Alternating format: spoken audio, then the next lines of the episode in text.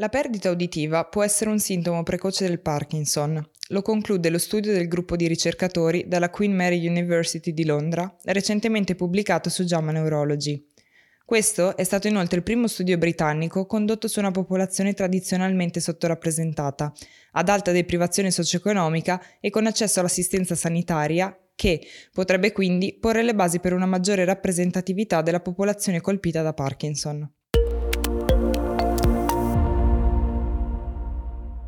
Il nuovo studio, condotto dal gruppo di ricercatori della Queen Mary University di Londra, recentemente pubblicato su JAMA Neurology, fornisce dati che suggeriscono che una serie di comorbidità e sintomi si possono incontrare prima della diagnosi di Parkinson in una popolazione svantaggiata.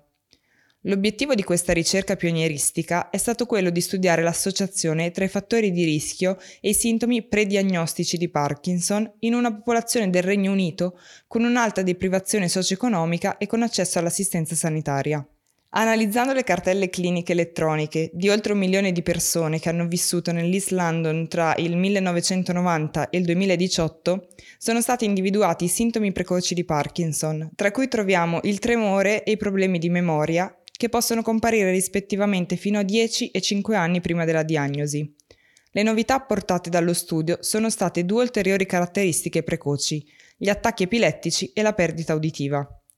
Nell'est di Londra, condizioni come l'ipertensione e il diabete di tipo 2 sono state associate ad un aumento della probabilità di sviluppare il Parkinson.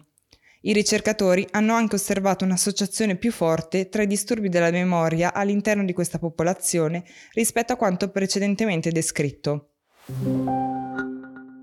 Grazie al coinvolgimento di gruppi minoritari, con questo studio si potrebbe ottenere un quadro completo della ricerca sul Parkinson, garantendo inclusione e rappresentanza di tutte le persone colpite.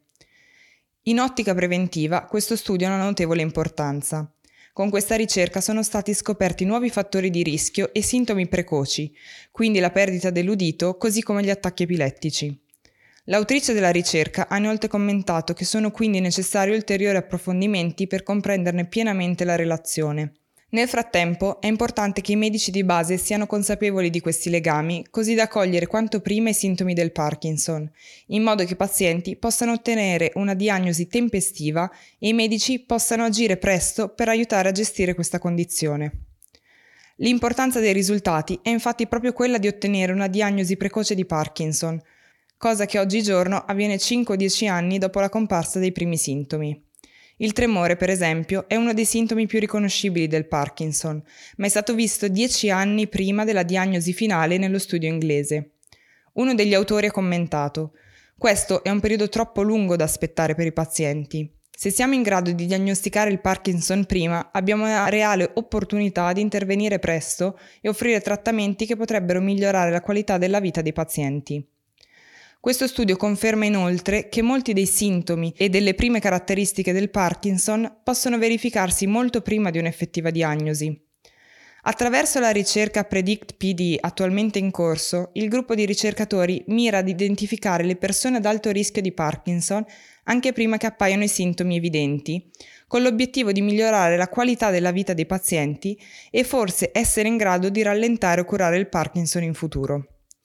Predict PD è un grande progetto di ricerca finanziato da Parkinson's UK che mira a identificare le persone ad alto rischio di sviluppare la condizione. I ricercatori stanno cercando 10.000 persone di età compresa tra i 60 e gli 80 anni, di tutte le provenienze e che non hanno il Parkinson, per partecipare a una semplice serie di test online che cercano fattori legati a un aumento del rischio della condizione. Nel sommario di questo episodio trovate i link a notizie e approfondimenti di orl.news.